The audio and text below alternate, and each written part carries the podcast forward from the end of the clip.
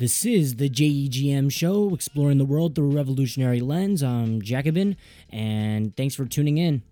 Today, we're exploring the epitome of class conscious writing, and that is Mr. Vladimir Lenin's State and Revolution.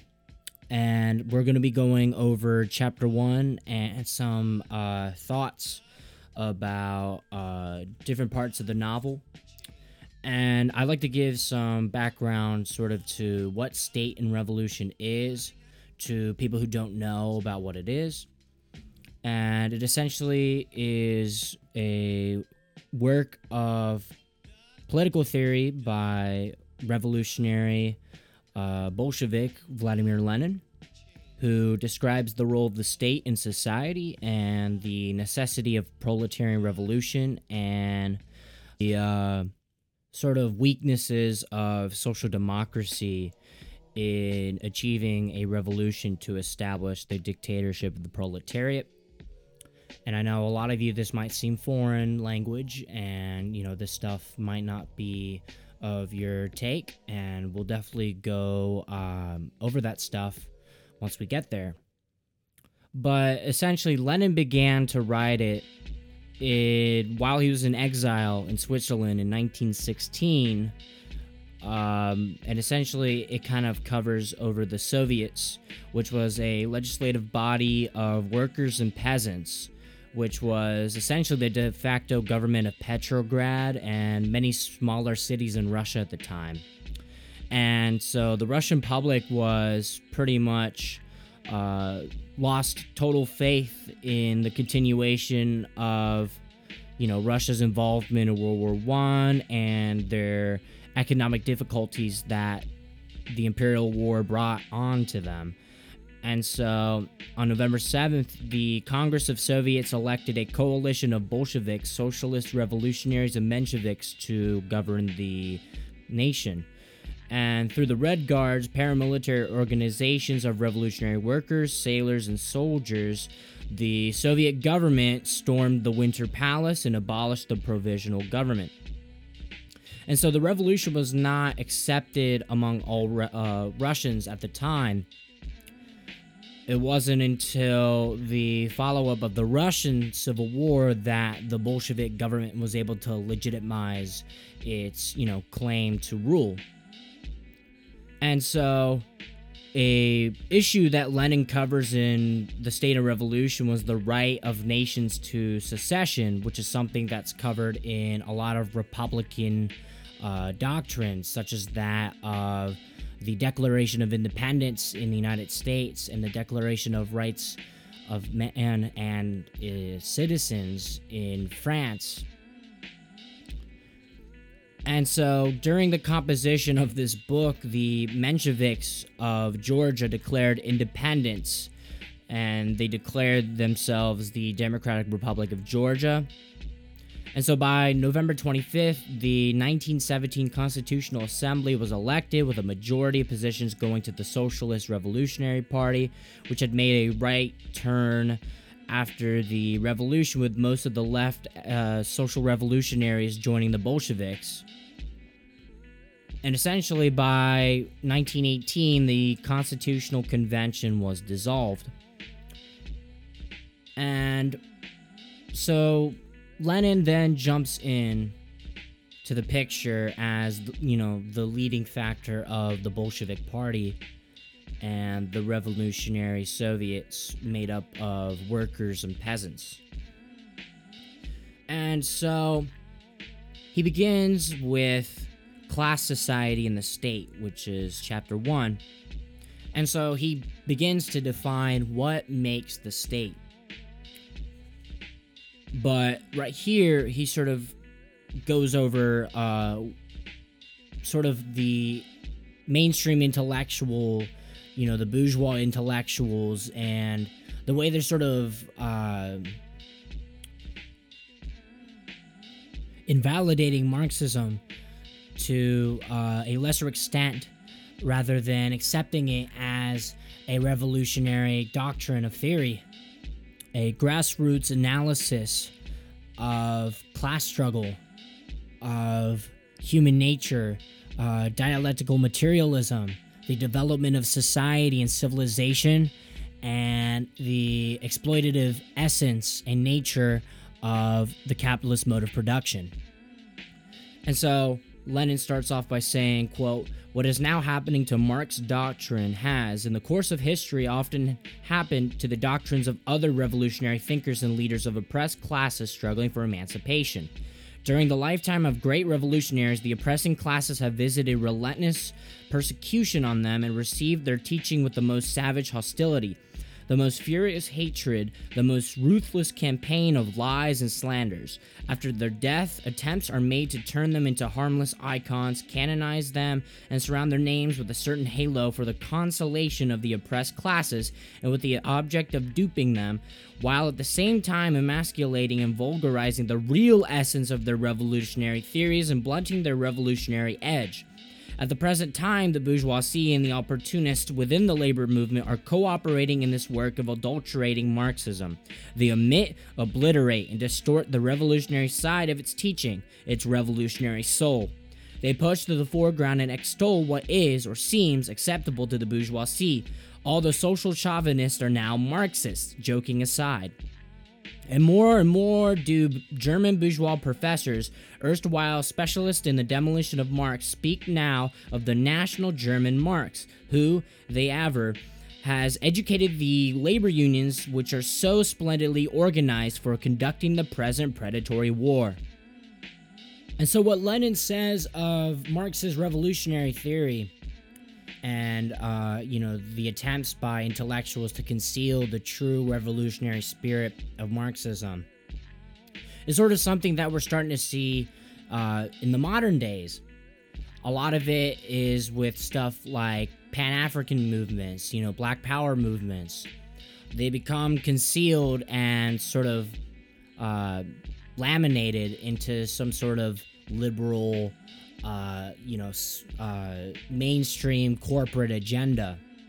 And we see that now with stuff like Black Lives Matter, who, uh, you know, had its source in a lot of, you know, black Marxists and, you know, using their liberation principles in assessing with, you know, police brutality and, uh, you know, black self determination and just recently, uh, Black Lives Matter condemned the uh, embargo and sanctions on uh, the Republic of Cuba.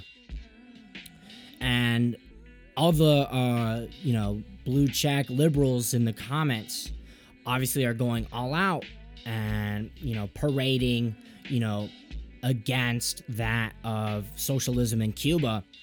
Because, again, there has been attempts to conceal Black Lives Matter, you know, as a mainstream liberal, uh, tame, uh, you know, movement, mass movement, rather than a revolutionary class struggle, you know, against the white owning bourgeois class of the United States. And obviously, those there, there's more examples like that. You know, a lot of, especially like you know, as I mentioned, you know, uh, black liberation movements like the Black Panther Party. Uh, you know, there's been attempts to conceal their revolutionary heritage. Uh, people like uh, Fred Hampton, you know, he was a socialist, he was a revolutionary Marxist, and people are trying to hide that. Same thing happened with like Colin Kaepernick, who paraded around, you know, the abolition of prisons, the abolition of police, and you know liberals started uh, sort of uh, paraded around him, uh, sort of concealing his you know revolutionary uh, you know ideas and sort of just parading around you know free speech and you know whatever the liberal bourgeois intellectual uh, bribes you know upon against uh, every other person that it comes across. You know, it's not something that you know they can withhold because they have no materialistic reality. They have no materialistic ideas at all. It's based off of just blind idealism uh, to whatever they just find that can preserve the current you know capitalist condition and obviously these attempts aren't new. They have been around since the time of lenin. And it's good to see that uh, our dear friend uh, covers it very well. And so lenin starts to examine Engel uh, he starts to examine Engel's work uh, in The Origin of the Family, Private Property, and the State. And he quotes Engels on uh, his historical analysis of the state. He says, quote, the state is therefore by no means a power imposed on society from the outside. Just as little it, it is it the reality of the moral idea, the image and reality of reason, as Hegel asserted. Rather, it is a product of society at a certain stage of development. It is the admission that this society has become entangled in an un- insoluble contradiction with itself, that it is cleft into irreconcilable antagonisms which it is powerless to dispel. But in order that these antagonisms, classes, with conflicting economic interests may not consume themselves and society in sterile struggle, a power apparently standing above society becomes necessary, whose purpose is to moderate the conflict and keep it within the bounds of, quote, order. And this power arising out of society, but placing itself above it and increasingly separating itself from it, is the state. So here we have, expressed in all its clearness, the basic idea of Marxism on the question of the historical role and the meaning of the state. The state is the product and the manifestation of the irreconcilability of class antagonisms. The state arises when, where, and to the extent that the class antagonisms cannot be objectively reconciled and conversely, the existence of the state proves that the class antagonisms are irreconcilable. It is precisely on this most important and fundamental point that distortions of Marxism arise along two main lines. On the one hand, the bourgeois, and particularly the petty bourgeois, ideologists compelled under the pressure of indisputable historical facts to admit that the state only exists when there are class antagonisms in the class struggle, correct Marx in such a way as to make it appear that the state is an organ for reconciling the classes. According to Marx, the state could neither arise nor maintain itself if a reconciliation of classes were possible. But with the petty bourgeois and Philistine professors and publicists, the state, and this frequently on the strength of benevolent references to Marx, becomes a conciliator of the classes. According to Marx, the state is an organ of class domination, an organ of oppression of one class by another. Its aim is the creation of order, which legalizes and perpetrates this oppression by moderating the collisions between the classes. But in the opinion of the petty bourgeois politicians, order means reconciliation of the classes and not oppression of one class by another. To moderate collisions does not mean, they say, to deprive the oppressed classes of certain definite means and methods of struggle for overthrowing the oppressors, but to practice reconciliation. And so again, this is this arises during a particular stage of development. The state isn't something that resonates above human nature or is a part of human nature.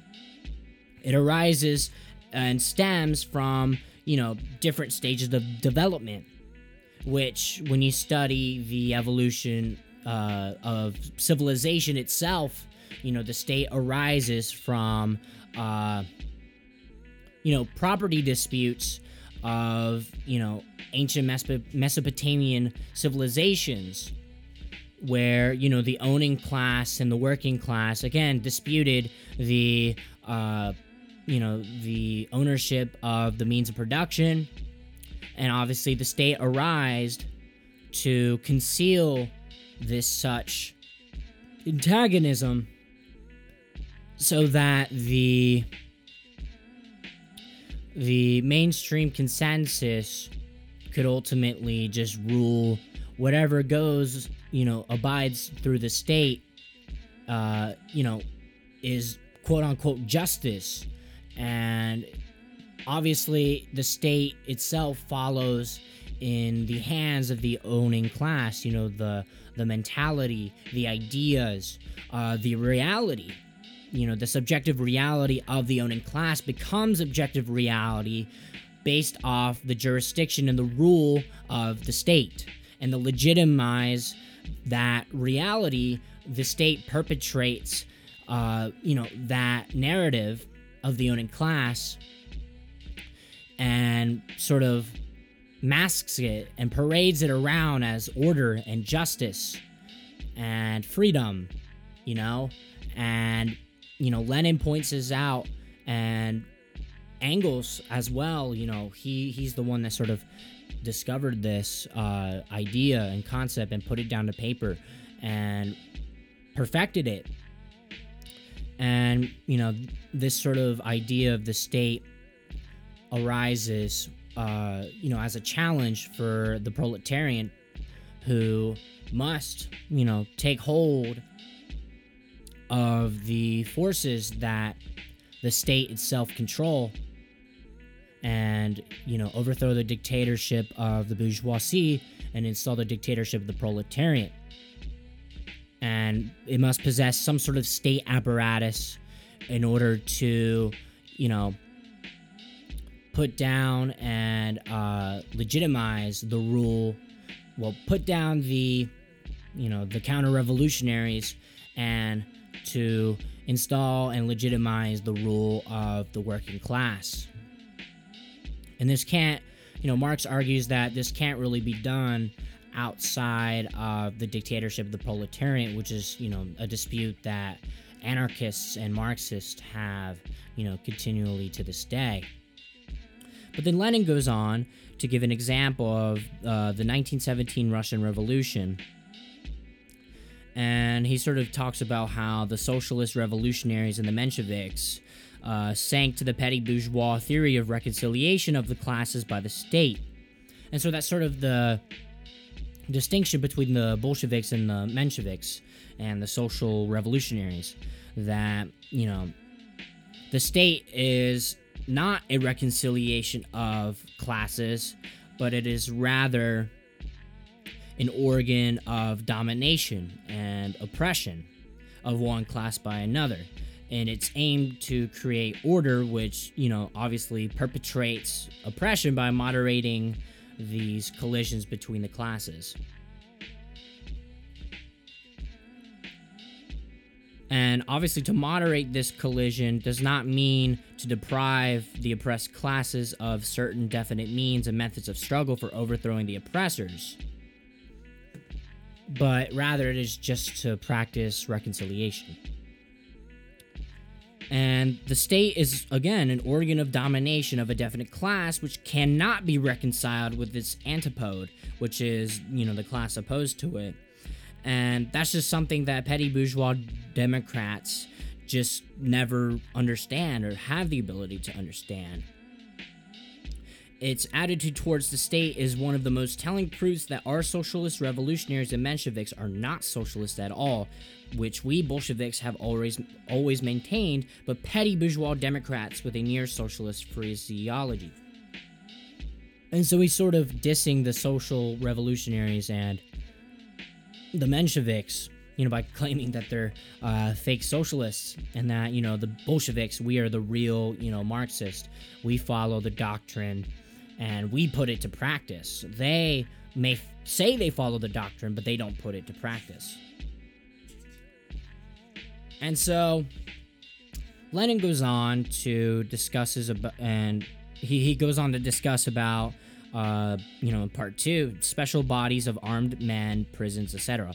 So this is more about, you know, bureau- bureaucratic means of uh, concealing and dominating the classes and the class struggle and the way the state does it, you know, through prisons, through the military, uh, whatever it deems necessary to uh, legitimize its rule. And so Engels continues, quote, In contrast with the ancient organizations of the gens, the first distinguishing characteristic of the state is the grouping of the subjects of the state on a territorial basis.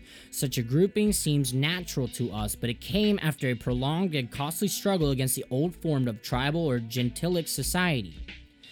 Quoting Engels, the second is the establishment of a public force which is no longer absolutely identical with the population organizing itself as an armed power.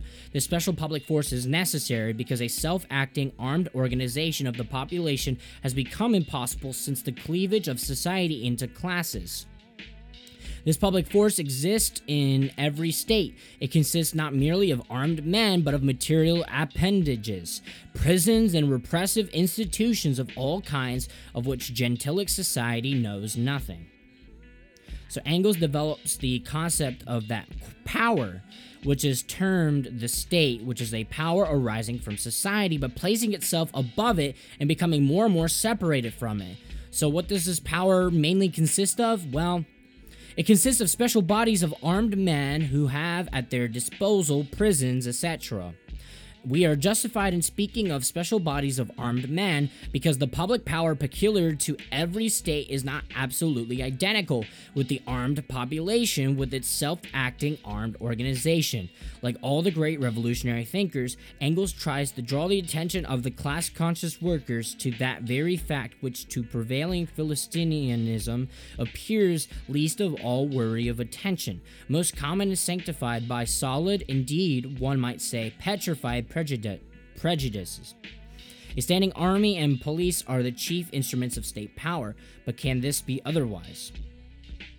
From the point of view of the vast majority of Europeans at the end of the 19th century, whom Engels was addressing, and who had neither lived through nor closely observed a single great revolution, this cannot be otherwise. They cannot understand at all what this self acting armed organization of the population means. To the question whence arose the need for special bodies of armed men standing above society and becoming separated from it, police and standing army, the Western European and Russian Philistines are inclined to answer with a few phrases borrowed from Spencer or uh, Mikhailovsky. Sorry if I uh, butchered that. By reference to the complexity of social life, the differentiation of functions, and so forth.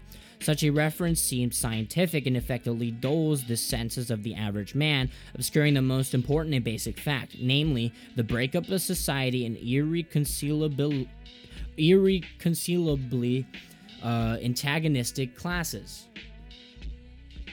Without such a breakup, the self acting armed organization of the population might have differed from the primitive organization of a herd of monkeys grasping sticks or of primitive men, or men unid, uh, united in a tribal form of society by its complexity, its high technique, and so forth, but would still have been impossible. It is impossible now because society in the period of civilization is broken up into antagonistic and, indeed, irreconcilably antagonistic classes, which, if armed in a self acting manner, would come into armed struggle with each other. A state is formed, a special power is created in the form of special bodies of armed men, and every revolution, by shattering the state apparatus, demonstrates to us how the ruling class aims at the restoration of the special bodies of armed men at its service, and how the oppressed class tries to create a new organization of this kind capable of serving not the exploiters but the exploited. And so ultimately, this sort of displays and showcases how, again, uh, different public forces, policemen, uh, military, you know, think of National Guard, militia, whatever it is, it serves to oppress. It serves to uh, allow the continuation of exploitation. And uh, is sort of masks itself and parades itself, you know, being that of the working class. You know, it, it seems to perpetrate this narrative, you know, that policemen, uh, you know, military men, you know, are family people. They're one of us.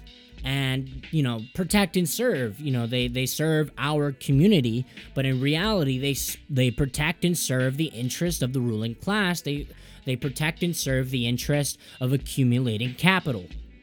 And that ultimately is the uh, the definite proposition that Lenin and Engels puts forth in recognizing that uh, legitimate rule of these such you know these these public forces that a lot of you know petty bourgeois Democrats you know see uh, well can't really see you know beyond the uh, you know their limited scope of reasoning of that of you know the ruling class but going back to uh, Engels' discourse he points out that places like in North America the public power is weak which he has in mind an exception that is rare in capitalist society as he speaks about parts of North America in its pre imperialist days where the free colonists predominated.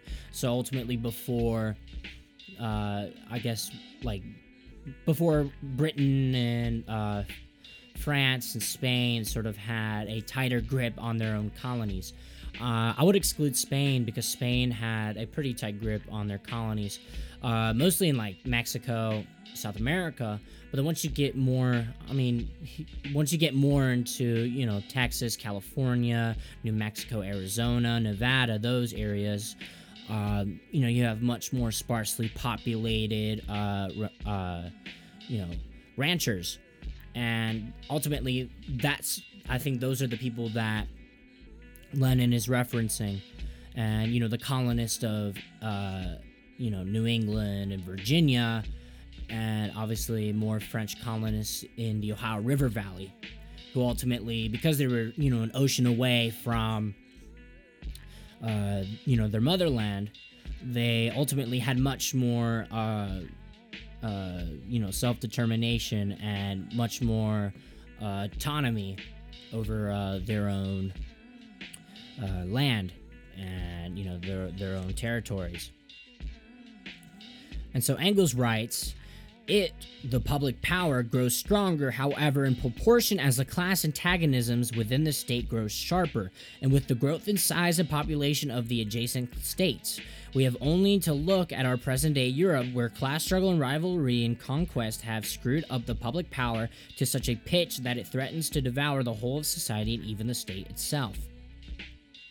And so ultimately, you know, you see that you know the the power of the the public grows stronger in uh, the proportion as uh, antagonisms grow you know grow stronger. And this ultimately is a ploy on uh, you know the the petty bourgeois narrative that ultimately uh, puts a uh, I guess puts a label on the state, you know, being as a you know overbearer of power for centuries. But in reality, the power of the state is correlated with uh, the intensity of class antagonisms. And so, as you see in the uh, the development of capitalism, you know, the intensity of class antagonisms gets much more stronger and you see more and more middle class, uh, petty bourgeois people, uh, you know, small business owners and whatnot, start to fall into the proletarian class, and you start to see such a division in society, like you see now, you know, such a wealth gap and ownership gap of both the means of production and of wealth in this nation and around the world that you see such an intensity of class antagonisms, and you see, uh, you know, much more prevalent mass movements against, you know, the top 1%, like we say here in the United States or, you know, wherever you live in the world.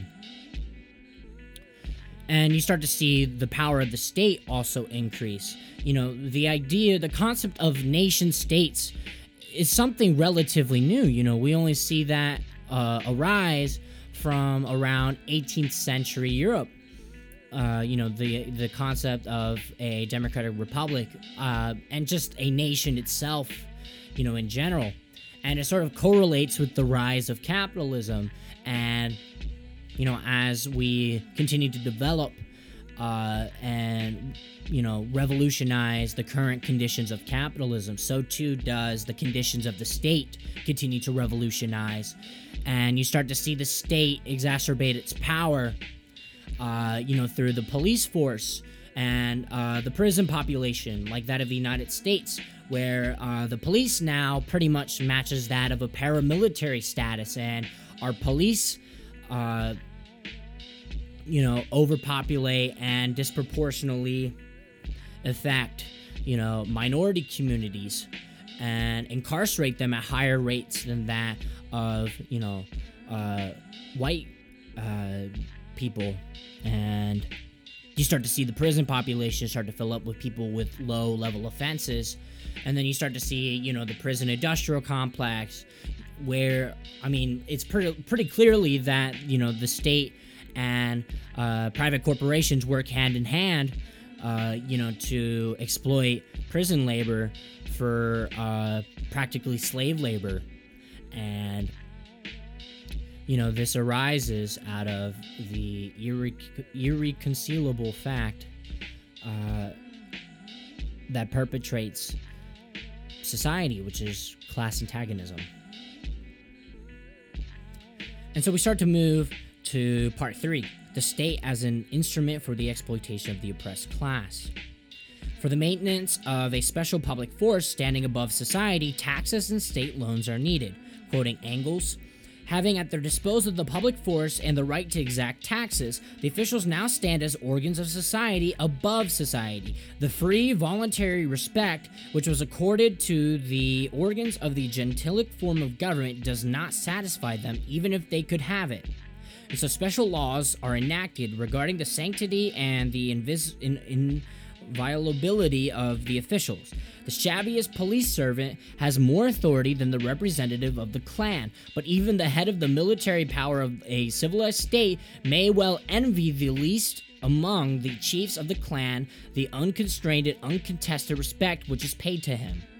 Here, the question regarding the privileged position of the officials as organs of state power is clearly stated. The main point is indicated as follows What is it that places them above society? We shall see how this theoretical problem was solved in practice by the Paris Commune in 1871. And so, as the state arose out of the need to hold class antagonisms in check, but as it is, at the same time, arose in the midst of the conflict of these classes, it is, as a rule, the state of the most powerful economically dominant class, which by virtue thereof becomes also the dominant class politically, and thus acquires new means of holding down and exploiting the oppressed classes.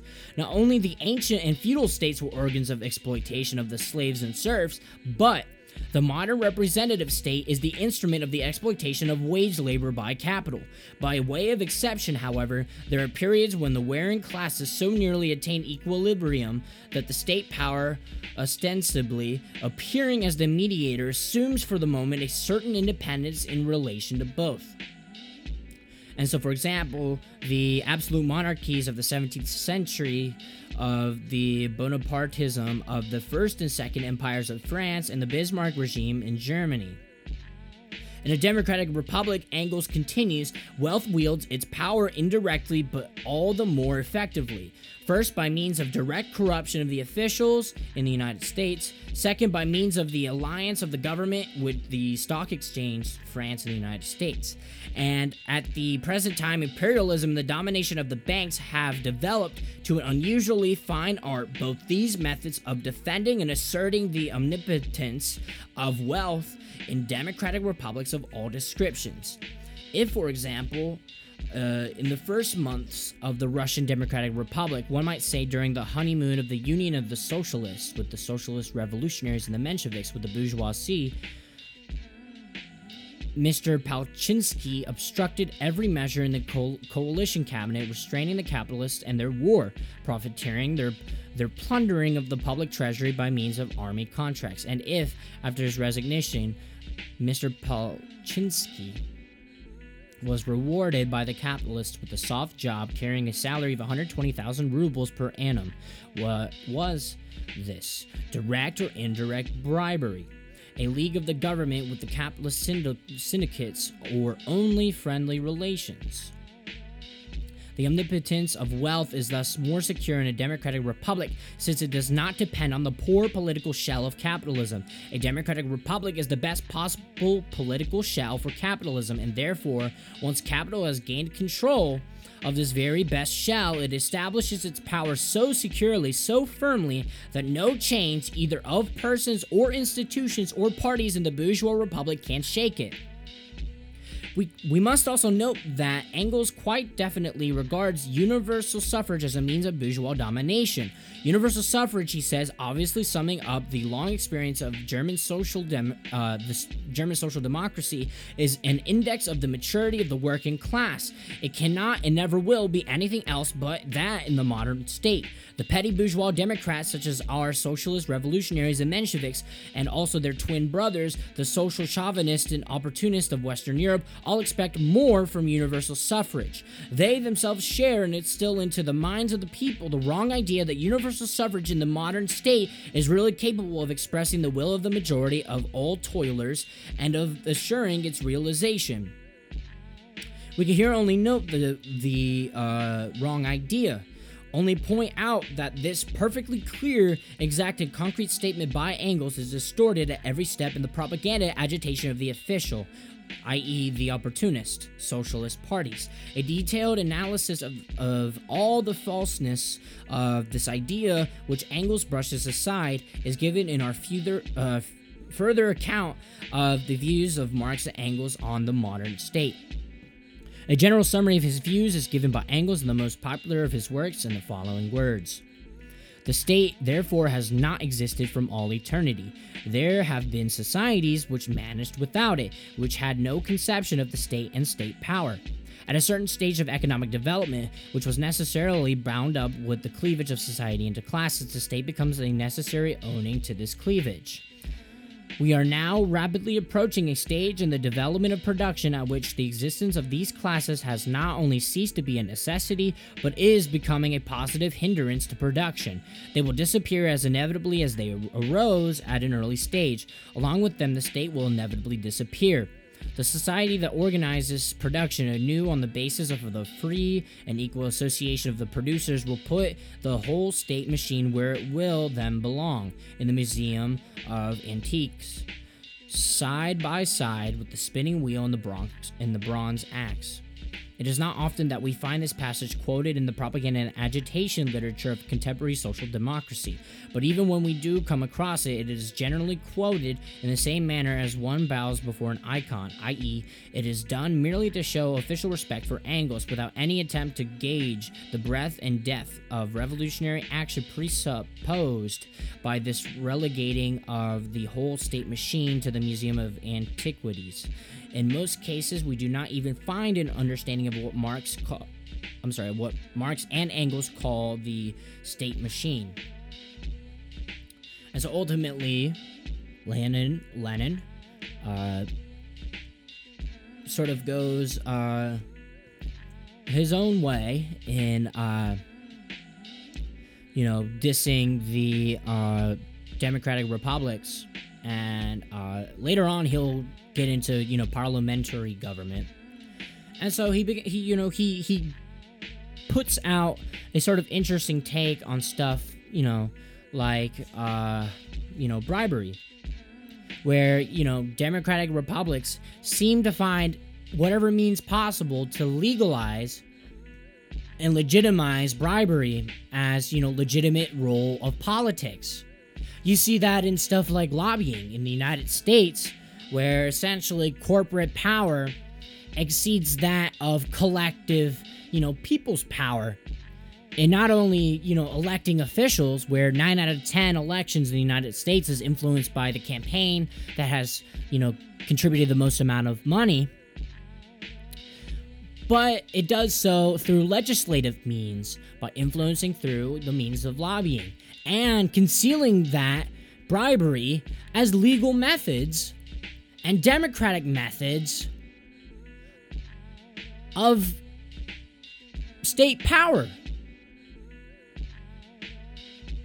It's absurd, and I've I've seen people, you know, go on about talking about lobbying as, you know, be, being something not that bad, you know. oh, uh, Jacobin, you know, lobbying is actually a, a legitimate method, and you need to grow up and recognize that it doesn't, you know, exceed what, you know, your your revolutionary thinkers think. Corp and and you know the state uh, recognizes corporations as legitimate individuals participating in the democratic process. Even though it serves to mitigate and conceal the antagonism between classes. And so the fourth section, Lenin talks about the withering array, the, the excuse me, the withering away of the state and violent revolution. Engels' words regarding the withering away of the state enjoy such popularity, they're, uh, they're so often misquoted. And they show us so clearly the essence of the usual adulteration by means of which Marxism is made to look like opportunism, that we must dwell on them in detail. Let us quote the whole passage from which they are taken. The proletariat seizes state power and then transforms the means of production into state property. But in doing this, it puts an end to itself as the proletariat. It puts an end to all class differences and class antagonisms. It puts an end also to the state as the state. Former society, moving in class antagonisms, had need of the state that is, an organization of the exploited class at each period for the maintenance of its external conditions of production. Therefore, in particular, for the forcible holding down of the exploited class in the condition of oppression, slavery, bondage, or serfdom, wage labor, determined by the existing mode of production. The state was the official representative of the society as the whole, its embodiment in a visible corporate body, but it was the only it was this only insofar as it was the state of the class which itself, in its epoch, represented society as a whole. In ancient times, the state of the slave owning citizens, in the Middle Ages, of the feudal nobility, in our epoch, of the bourgeoisie. When ultimately it becomes really representative of society as a whole, it makes itself superfluous. As soon as there are no longer any class of society to be held in subjection as soon as, along with class domination and the struggle for individual existence based on the former anarchy of production, the collisions and the excesses arising from these have also been abolished. There is nothing more to be rep- repressed, and a special repressive force, a state, is no longer necessary. The first act in which the state really comes forward as the representative, uh, the representative of society as a whole the seizure of the means of production in the name of society is at the same time its last independent act as a state. The interference of a state power in social relations becomes superfluous in one sphere after another, and then becomes dormant of itself. Government over Government over persons is replaced by the administration of things and the direction of the process of production. The state is not abolished, it withers away. It is from this standpoint that we must repraise appraise the phrase uh, people's free state, both its justification at times for agitational purposes and its ultimate scientific inadequacy, which is also uh, the demand of the so called anarchists that the state should be abolished overnight. And so, what Engels discusses here ultimately that class cannot exist without any sort of antagonism, without any sort of repression. If there's nothing to repress, then there's no need for the state. The state cannot exist unless it represses a class of people. And so once the proletariat takes, you know, power of the state, the proletariat does not become the proletariat because that antagonism you know, the proletariat doesn't exist without the bourgeoisie, and the bourgeoisie does not exist without the proletariat. But once the proletariat, you know, ceases power of the state, it no longer becomes a proletariat, and therefore the bourgeoisie no longer has any sort of power and thus falls as a class of people. And I also like to point out the idea of withering away. That the state, you know, the withering away of the state is a gradual process, contrary to what the anarchists believe in the abolition of the state. Ultimately, the goal is the abolition of the state, but these methods aren't, you know, the practicality of uh, spontaneous revolution, their planned revolution, planned insurrection. The idea and concept is that the proletariat is to gradually take hold of the state, own the means of production, and all property seized in the name of the working class, and ultimately wither away that antagonism into a free class, free state, and free money society.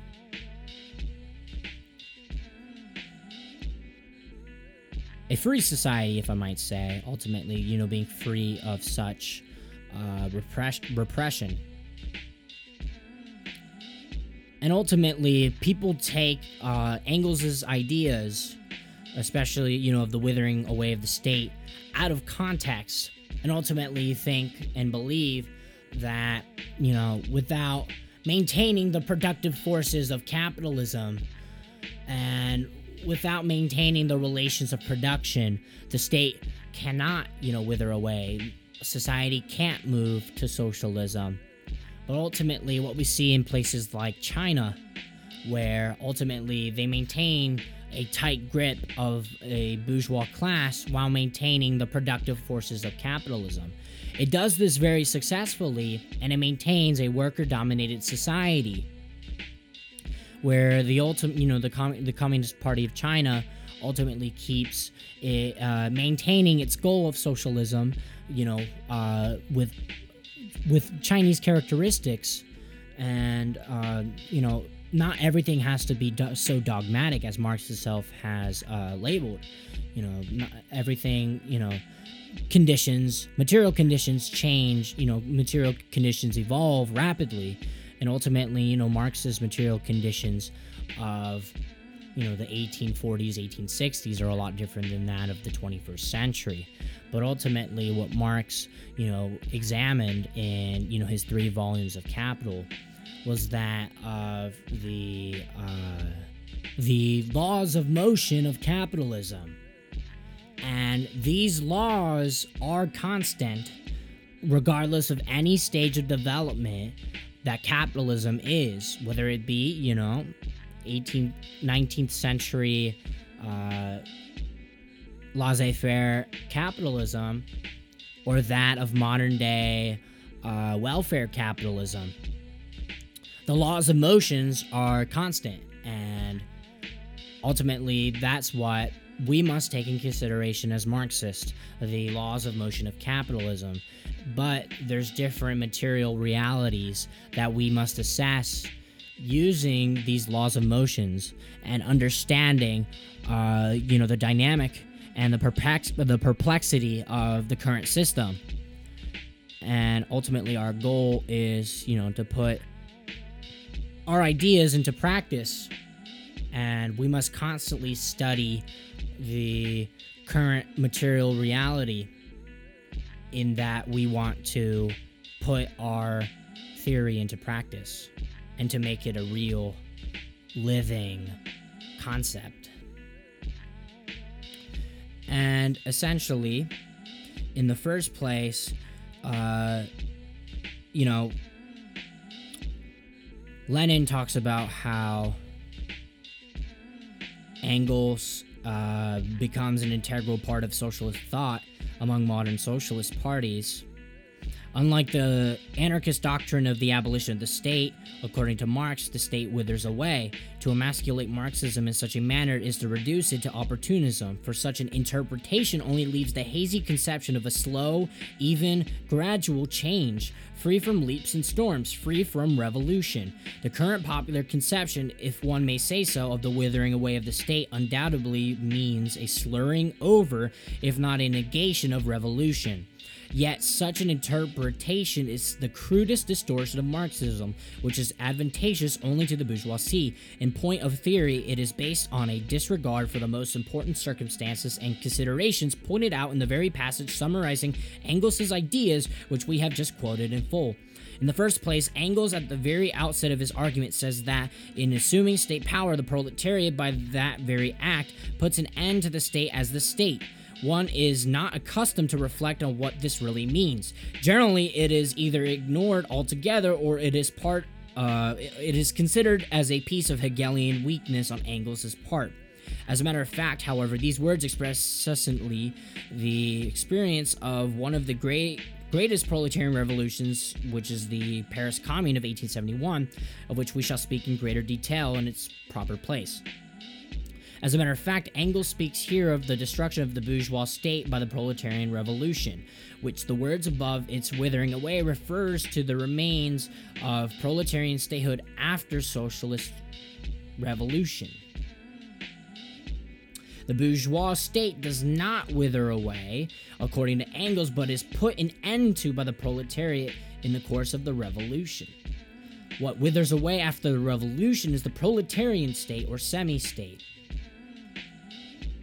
So ultimately, this isn't a ploy, you know, of the withering away the state to delegitimize revolution because revolution is the ultimate aim of you know, proletarian revolution and the proletarian seas of the state apparatus.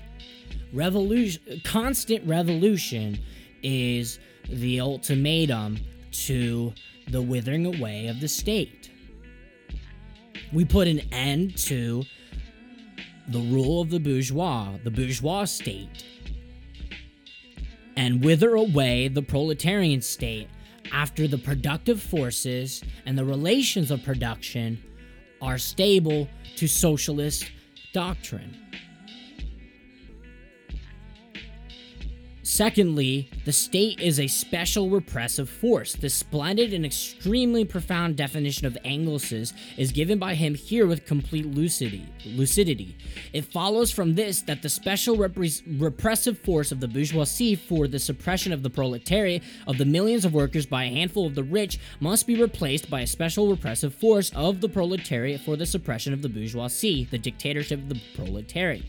It is just that this that constitutes the destruction of the state as the state. It is just this that constitutes the act of the seizure of the means of production in the name of society. And it is obvious that such a substitution of one proletarian special repressive force for an other bourgeois special repressive force can in no way take place in the form of a withering away. So ultimately, again, with a with a proletarian state, the special repressive force of the bourgeoisie for their suppression of the proletariat of the millions of the uh, millions of workers by the handful of the top 1% must be replaced by a repressive force of the proletariat for the suppression of the bourgeoisie, which is the dictatorship of the proletariat. And so ultimately, once the proletariat takes hold of you know the state apparatus, it isn't like the bourgeoisie and the petty bourgeois and the reactionaries aren't going to fight back to retake possession of the state apparatus. Ultimately, we must repress the reactionaries and the bourgeois, uh, you know, repressive force that tries to take its power back. And so that's why the dictatorship of the proletariat is necessary to the transition from capitalism to socialism.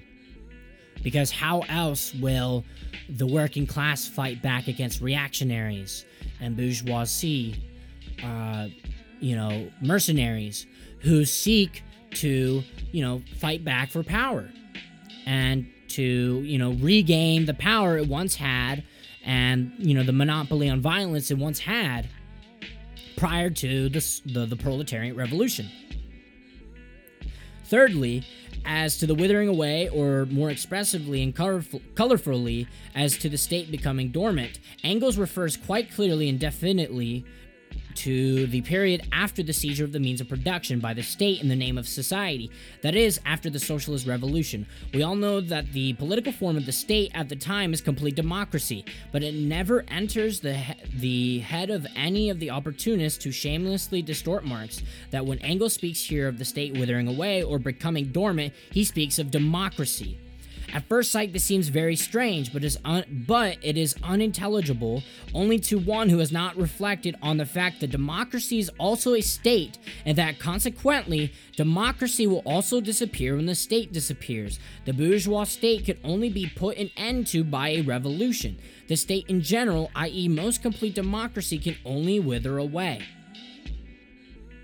Fourthly, having formulated his famous proposition that the state withers away, Engels at once explains concretely that this proposition is directed equally against the opportunist and the anarchist. In doing this, however, Engels puts in the first place that conclusion from his proposition about the withering away of the state, which is directed against the opportunists. One can wager that out of every 10,000 persons who have read or heard about the withering away of the state, 9,990 do not know at all or do not remember that Engels did not direct his conclusions from this proposition against the anarchist alone and out of the remaining 10, probably 9 do not know the meaning of a people's free state, nor the reason why an attack on this watchword contains an attack of, on the opportunists. This is how history is written. This is how a great revolutionary doctrine is imperceptibly adulterated and adapted to current Philistinism. The conclusion drawn against the anarchists has been repeated thousands of times, vulgarized, harangued about in its crudest fashion possible until it has acquired the strength of a prejudice, whereas the conclusion drawn against the opportunist has been hushed up and forgotten. The People's Free State was a demand in the program of the German Social Democrats and their current slogan in the 70s. This is the 1870s, not 1970s. Just so you know. Sorry. But there is no political substance in this slogan other than a pompous middle class circumlocution of the idea of democracy, and so far as it referred in a lawful manner to a democratic republic. Engels was prepared to justify its use at times for, from a propaganda uh, point of view but the slogan was opportunist, for it only for it not only expressed an exaggerated view of the attractiveness of bourgeois democracy, but also a lack of understanding of the socialist criticism of every state in general. We are in favor of a democratic republic as the best form of the state for the proletariat under capitalism, but we have but we have no right to forget the wage slavery is the lot of the people even in the most democratic bourgeois republic. Furthermore, every state is a special repressive force for the suppression of the oppressed class. Subse- consequently, no state is either free or a people state. Marx and Engels explained this repeatedly to their party comrades in the 70s.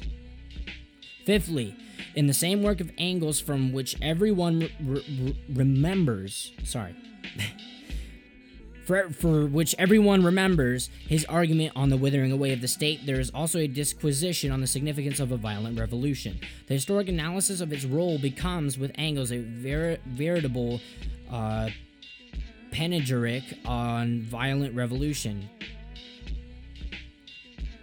Panegyric. I think it's panegyric. I- I'm sorry if I fumbled that. Uh, this, of course, no one remembers to talk or even to think of the importance of this idea is not considered good form by contemporary socialist parties, and in the daily propaganda and agitation among the masses, it plays no part whatever. Yet it is indissolubly brought, bound up with the withering away of the state in one harmonious whole.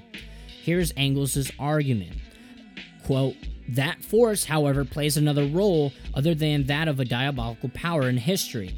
A revolutionary rule that, in the words of Marx, it is the midwife of every old society which is pregnant with the new, that it is the instrument which with whose aid social movement forces its way through and shatters the dead fossilized political forms. Of this there is not a word in Herr Dühring. It is only with sighs and groans that he admits the possibility that force will perhaps be necessary for the overthrow of the economic system of exploitation. Unfortunately, because all use of force, forsooth, demoralizes the person who uses it, and this in spite of the immense moral and spiritual impetus which has resulted from every victorious revolution. And this in Germany, where a violent coalition, which indeed may be forced on the people, would at least have the advantage of wiping out the servility which has permeated the, nation, the national consciousness as a result of the humiliation of the Thirty Years' War. And this Parsons mode of thought, lifeless, insipid, and Im- impotent, claims to impose itself on the most revolutionary party which history has known. So, usually, um, when Marxism is adulterated to become opportunism, the substitution of eclecticism for uh, dialectics is the best method of deceiving the masses. It gives an illusory, uh, illusory uh, satisfaction. It seems to take in all accounts, all sides of the process, all the tendencies of development, all the contradictory uh, factors, and so forth. Whereas in reality, it offers no consistent and revolutionary view of the process of social development at all. We have already said above and shall show more fully later that the teaching of Marx and Engels regarding the in, the inevitability of a violent revolution refers to the bourgeois state. It cannot be replaced by a proletariat. It cannot be replaced by a proletarian state, the dictatorship of the proletariat through withering away, but as a general rule, only through a violent revolution. the necessity of systematically fostering among the masses this and just this point of view about violent revolution lies at the root of the whole of Marx's and Engels' teaching.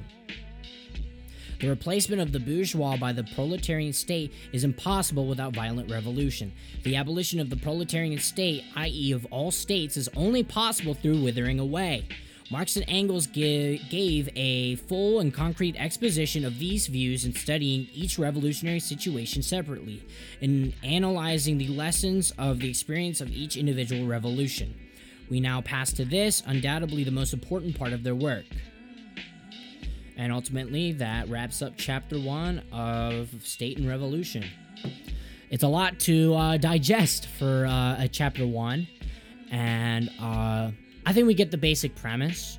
You know, obviously, uh, we recognize the uh, necessity for violent revolution, uh, for the working class, the revolutionary proletariat class to overthrow the bourgeois class, uh, to overthrow the dictatorship of the bourgeois, and instill the dictatorship of the proletariat. And from there, it must repress the bourgeois from ever retaining power and once uh, we get, once the proletarian sub ordinates the bourgeois class, it no longer is the proletarian class, and class antagonism is nullified.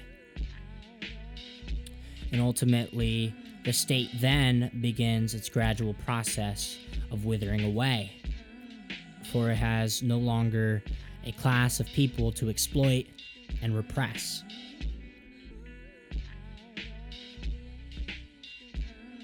This is the JGM Show. I'm Jacobin, and thanks for tuning in.